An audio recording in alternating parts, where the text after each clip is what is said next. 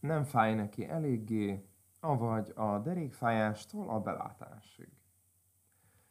Csókolom, sziasztok! Nem tudom, hogy vagytok a gyerekkori filmes élményeitekkel, de nálam nem egy igencsak beégett. A Süsű a sárkány a kedvencem volt. A sárkány ellátó vállalat pedig különösen megmaradt bennem. Később értettem meg húzatos történelmünknek ezt az időszakát, hisz ez a rész a módszerváltás előtti idők teljes foglalkoztatásának volt egy árnyalt, vállalható kritikája és megoldási javaslata.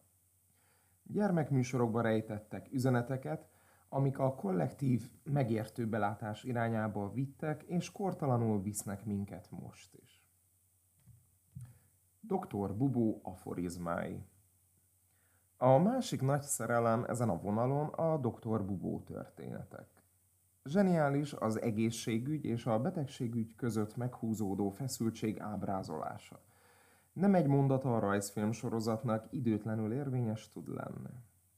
A kedvenc, amit a blog címéül is választottam, illetve alkalmaztam az elmúlt években, aki csak nyavajog, de nem változtat, annak még nem fáj eléggé. Nézzük, mikor használtam, használom ezt. Balogék nem kerestek? Tegnap beszéltem egy ügyfelemmel, és feltette ezt a kérdést. Hetekkel ezelőtt már ajánlást kaptak balogék, direkt megváltoztattam a nevet, hogy bizalommal keressenek állandósultnak hit derékfájásuk kapcsán. De nem léptek. A kérdésre a rövid válaszom annyi volt az ajánlónak, nem fáj nekik eléggé. Az ember kevés kivételtől eltekintve kényelmes. A legkisebb ellenállás fele tart. Egy szem pirula, egy tapasz, egy tévéműsorból rendelt készülék, már egy lépés a gyógyulás felé. De akkor miért nem működik, vagy miért nem tartós?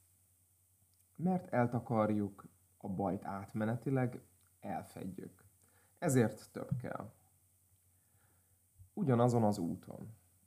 Nem hiszek a felszíni munkában. Mély rétegekbe kell alámerítkezni és belülről építkezni, vagyis életmódot váltani. Megváltoztatni a napi ritmust, a stresszkezelési szokásokat, a terhelési összetevőket moderálni. És ami a legfontosabb, felfedezni a személyes felelősségünket az állapotunkban, és azt mondani, hogy ahogy eddig mentünk, úgy már nem lehet. Képzeljünk el egy egyszerű helyzetet. Ha mindent ugyanúgy csinálunk, akkor ugyanaz az eredmény vár ránk. Vagy egy erősebb képpel hozva mindezt, ha egy kocsi egy nyomvonalon halad mindig, mindig ugyanoda jut. Ha csak egy minimális komponensen módosítunk is sanszos, hogy közel azonos az eredmény. Tehát változtatni kell, és nem kicsit. Mennyibe fog ez kerülni?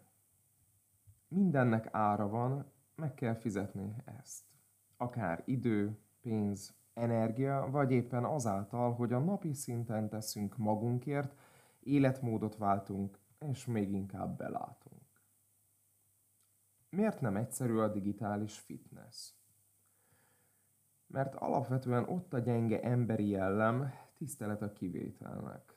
Illetve az, hogy a fizikális térberendeződés nélkül még könnyebb elodázni a mozgást. Mert a való életben a már ott vagyok, ha már kifizettem érzés miatt mozdulnak sokan. Az online fitness a leghatározottabb tornázó elhívódásának is a próbája, látom. Fáj a derekam, mondja a vendég. Nem érdekel, válaszolom. Ez nem közöny, csak rutin, hogy úgy is következményként helyre jön, nem kell vele kiemelten foglalkozni. Annyira mindennapi az, hogy fáj valaki dereka, hogy az egész munkamódszert ennek alárendelve állítottam össze. Hiszem, hogy egy jó program fokmérője, ha nem direkt célja a derékfájás megszüntetése vagy eredményes kontrollja, hanem indirekt következménye. Akibe még raktak anyagot. Félelmetes, hogy semmihez nincs igazi használati útmutatónk. A testünkhöz különösen. Persze, hogy el is romlik a nem rendeltetésszerű használattól. Tíz éve, amikor elkezdtem dolgozni, a derékfájás már jelen volt, de nem ennyire általános jelenségként, mint most. Immár egyre fiatalabbak mozgását keserítik meg a fájdalmak. Régi klasszikusan, amikor a 70 feletti ügyfeleimmel nem egy csatalmazonnal példálózva viccelődtem. Belétek még raktak anyagot. És igen. Most egy 60-as jobb állapotban van, mint egy 50-es, és egy 50-es, mint egy 40-es. A megoldásaim. Évekkel ezelőtt azért hívtam életre a betanító programot, hogy ahhoz, amihez én nem kellek folyamatában, legyen fórum, ahol megtanítom. A test határozottan hiszem, lágyan terelve képes visszatalálni önmagához. Évek alatt rengeteg olyan betanító órán adtam át a meggyőződéseimet, ami után jelentős változást tapasztalt meg az ügyfél már az első óráján. Bevett gyakorlat még mindig az érzetek skálázása nálam. Óra elején is társít egy számjegyet a fizikai érzeteihez, és az óra végén is. Ha már a felére csökken az érték, elégedett vagyok.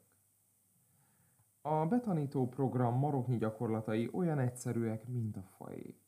Pusztán a következetesség belső igényére van szükség a 7-6 napján, napi maximum 20-30 perc által.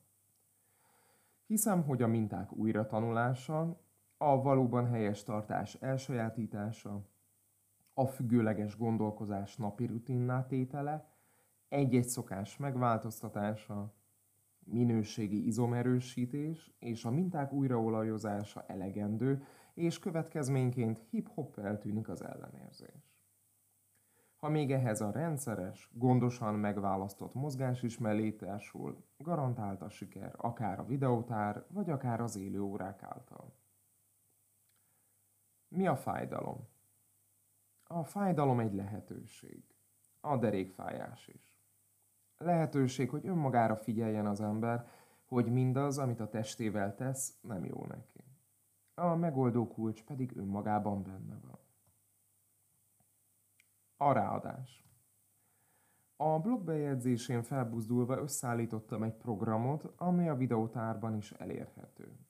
A 73. videóm címe kifejezetten derékfájósaknak ajánlott. Nem folytatom.